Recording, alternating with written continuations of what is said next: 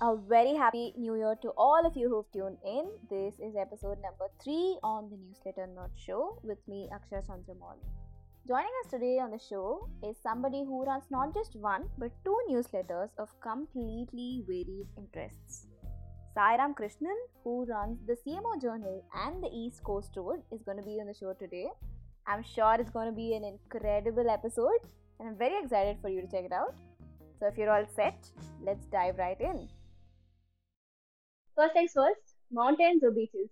Mountains. Big cities or small towns? Small towns. I am from one. Mm-hmm. The CMO Journal or East Coast Road? East Coast Road, definitely. Okay. That's a valid pick. And with that, we've started episode number three on the Newsletter Nerd Show. Thank you so much, Sairam, for joining me on today's episode. Thanks, Akshay, for having me. Oh, that's my pleasure. Thank you so much. So, like I've mentioned, you run two newsletters and they're of completely varied interest, right? One is about marketing and the other is about traveling. And since you've picked the East Coast Road, we'll begin with that.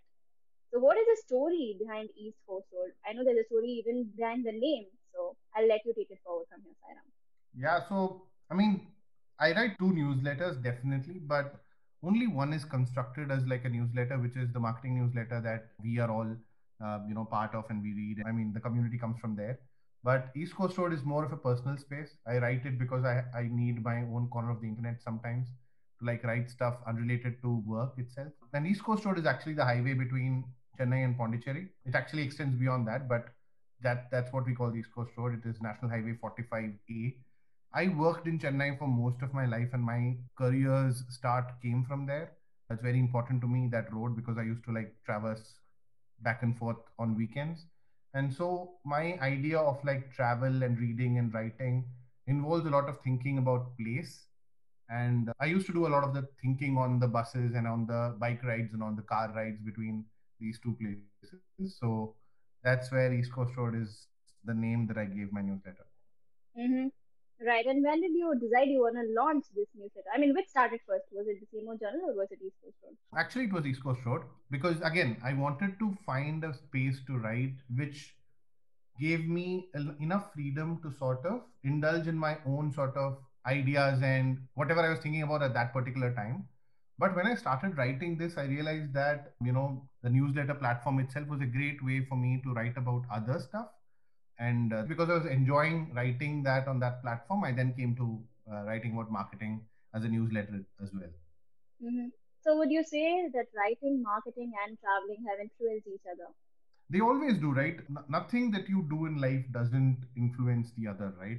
Who you are is what comes out in your work. My first boss, my mentor, my guru, Girish, used to sort of say this that there is no real, there's no such thing as work life balance, right?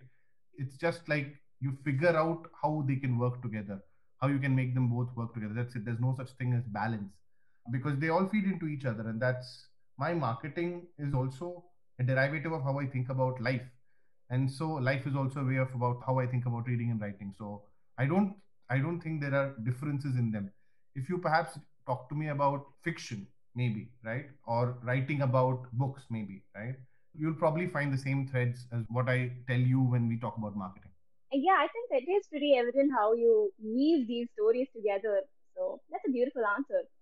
And talking more about the East Coast Road, Sairam, who would you say is the ideal audience, the ideal reader, or is it for everybody? Right. I, I, I had this conversation with another one of my friends some time ago, and he was talking to me about, you know, why would somebody want to read something written by you, right? When I say you, I mean me specifically, or him, because he was also like constructing something at that time. So, for example, if somebody wants to read my stuff on marketing, it's because I have a body of work that tells people that, hey, this person knows something and maybe has something to say that's relevant and uh, important to me, so I could read it.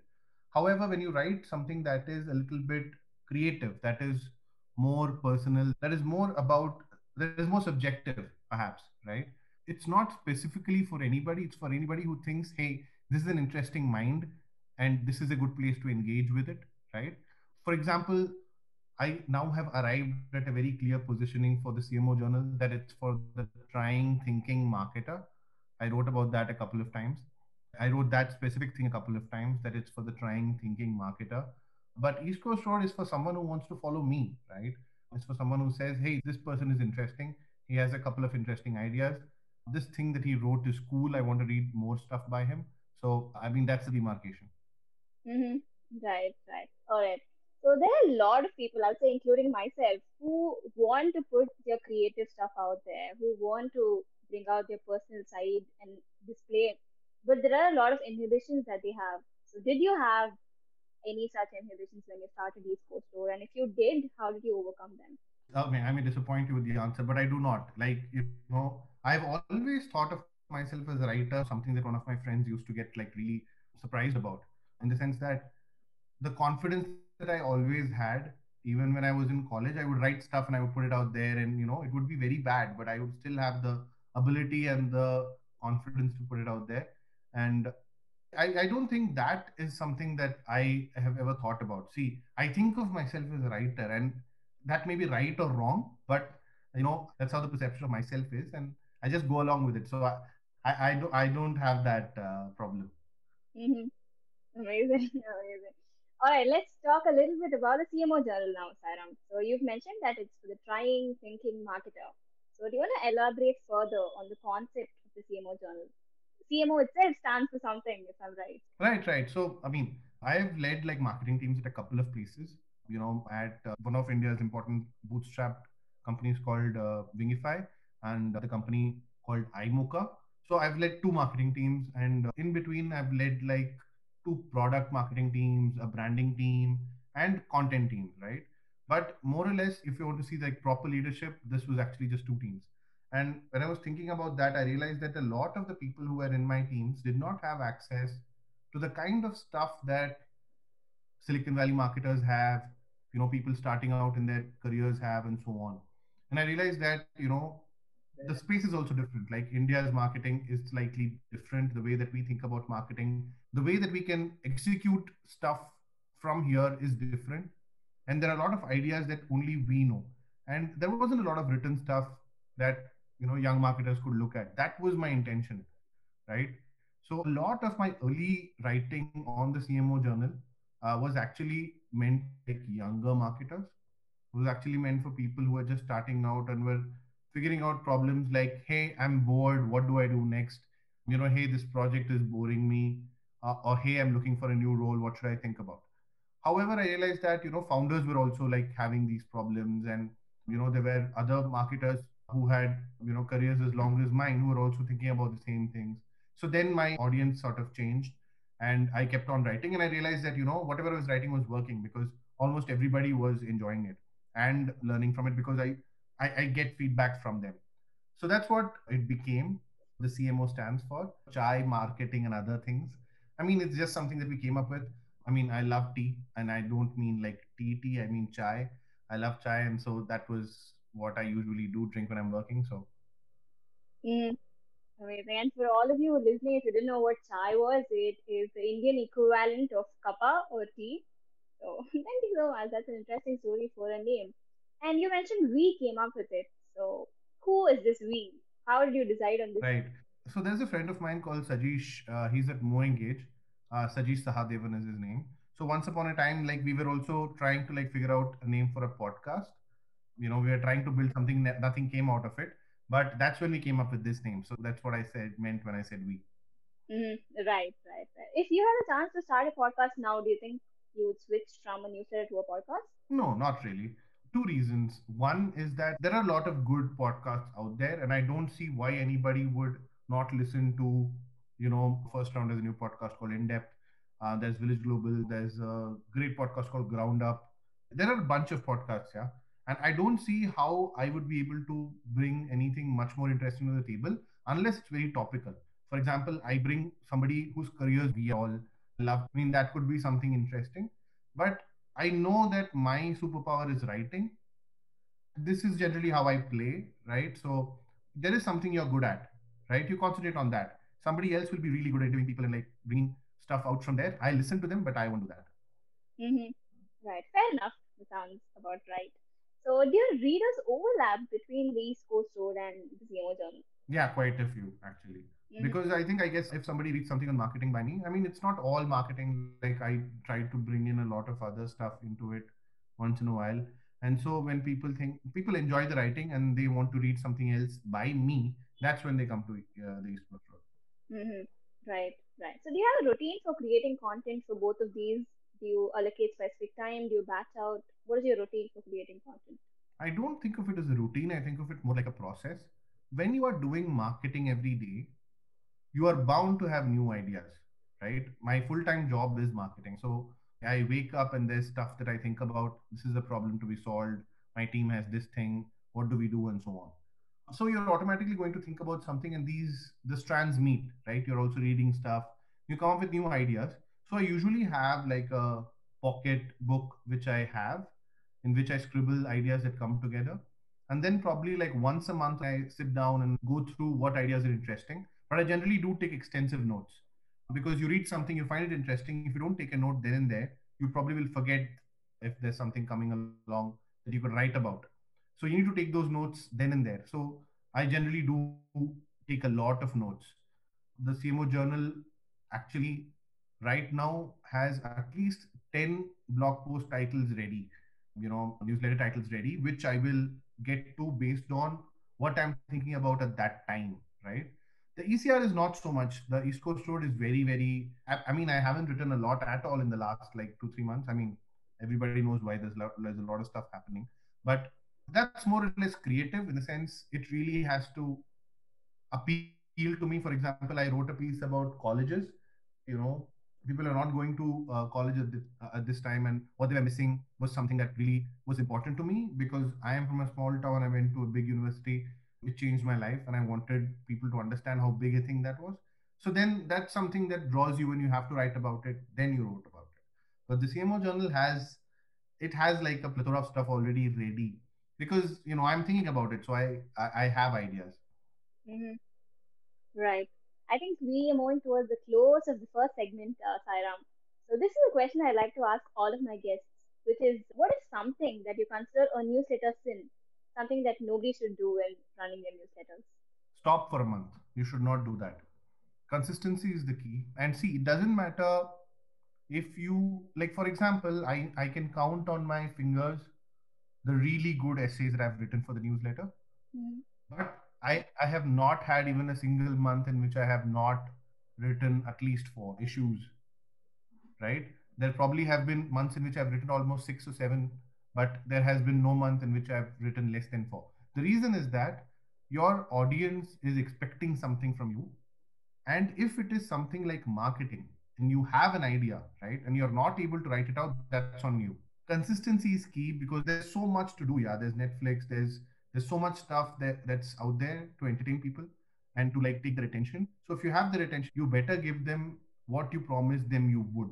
It's the same thing for a brand right? Because otherwise the brand becomes weaker and otherwise the cmo journal becomes something that they cannot trust to give them the stuff that they thought it would give them. Mm-hmm.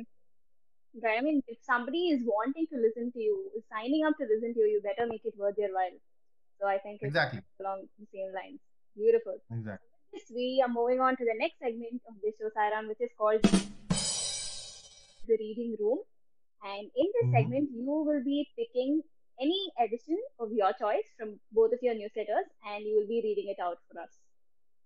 Okay. So in the CMO journal, I think I have my favorite sort of essay, which actually started off my marketing writing again after a long time. It's a post about storytelling, and I call it the most important thing you'll ever do for your startup. That's what I would read out. Mm-hmm. Go ahead. Stage yours. All right. So, in a side street in Old Delhi, outside gate one of the Jama Masjid, stands a hotel called Kareem's. It's quite small, but its reputation is astonishing. It has been written about in publications across the world. It shows up all the time on food and travel shows. Its food is celebrated as something not to be missed if you're visiting the Indian capital, and the place is now no less than a landmark, and deservedly so. If you do find yourself there at some point, ask for something called Badam Pasanda and get Rumali rotis to scoop out with. The curry is mutton slow cooked in almonds and every mouthful is a festival. But I digress. A few years ago, when I was in the city, I took the yellow line for lunch at Kareem's. Alas, it was closed. I had forgotten it was Ramzan. But I was there, so I went into the neighboring restaurant, Al Jawahar, which is another Mughlai establishment, but which is usually visible. Kareem's aura makes it that people don't really notice or acknowledge. I only went there because I was so hungry. The food arrived, and it surprised me no end. It was even better than Kareem's, if not as good.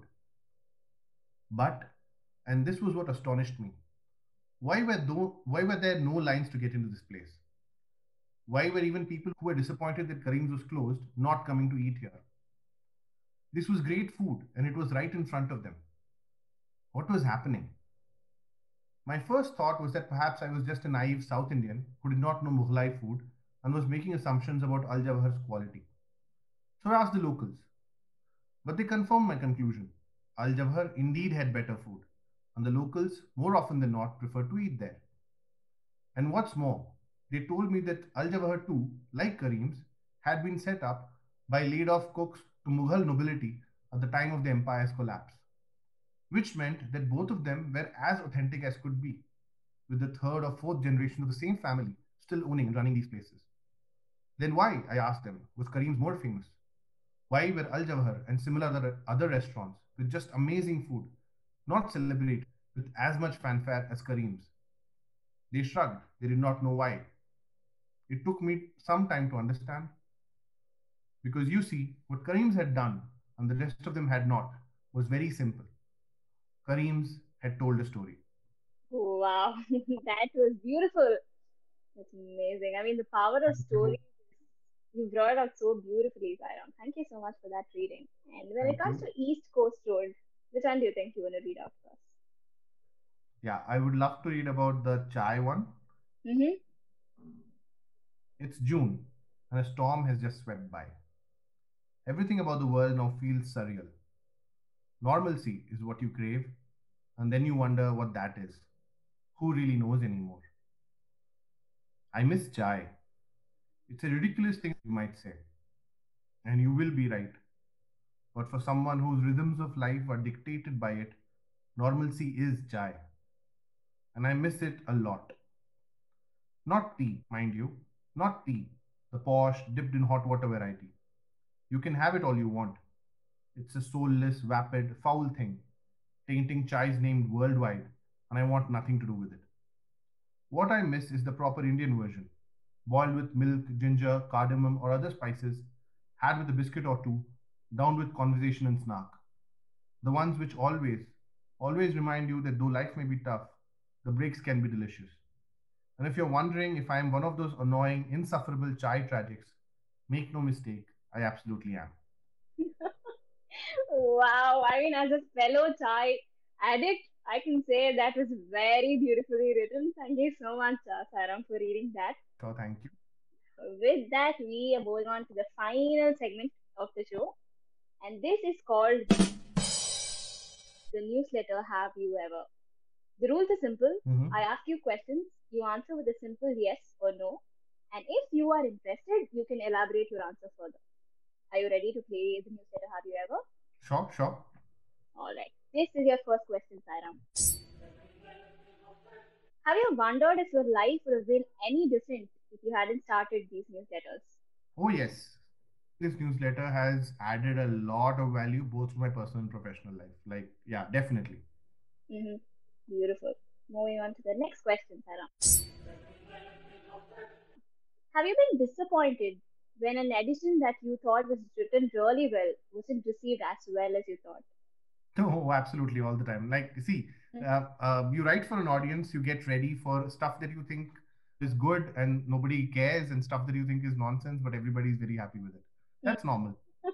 Yeah. I mean, you get you do get disappointed, but after a day, like, see, the thing with writing consistently is knowing that there's something good coming anyway. So, Right. Amazing. Moving on to the next question.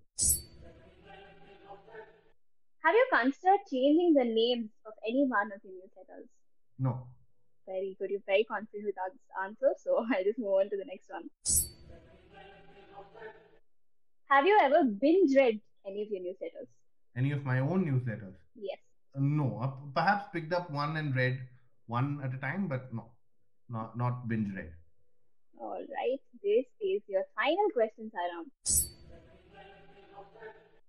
Have you ever committed the said newsletter sin? Stop for a month. You should not do that. Have you ever committed that? No, no. I have done that uh, on East Coast Road because again, it's a slightly creative space, and I can take my liberties with it.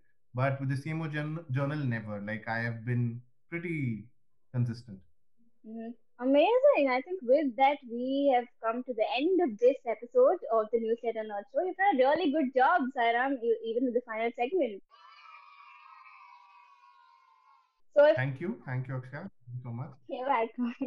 so if people have to find you, where can they find you, Sairam? Best place is Twitter at underscore Sairam Krishnan. That's at underscore Sairam Krishnan, S A I R A M K R I S H N A N email me, you can email me at Krishnan, the same spelling at outlook.com. All right. Thank you so much, Sairam. This was an amazing episode. I had a lot of fun. I hope you had a lot of fun as well. Yeah, this was good fun. Yeah. Thanks, Akshay.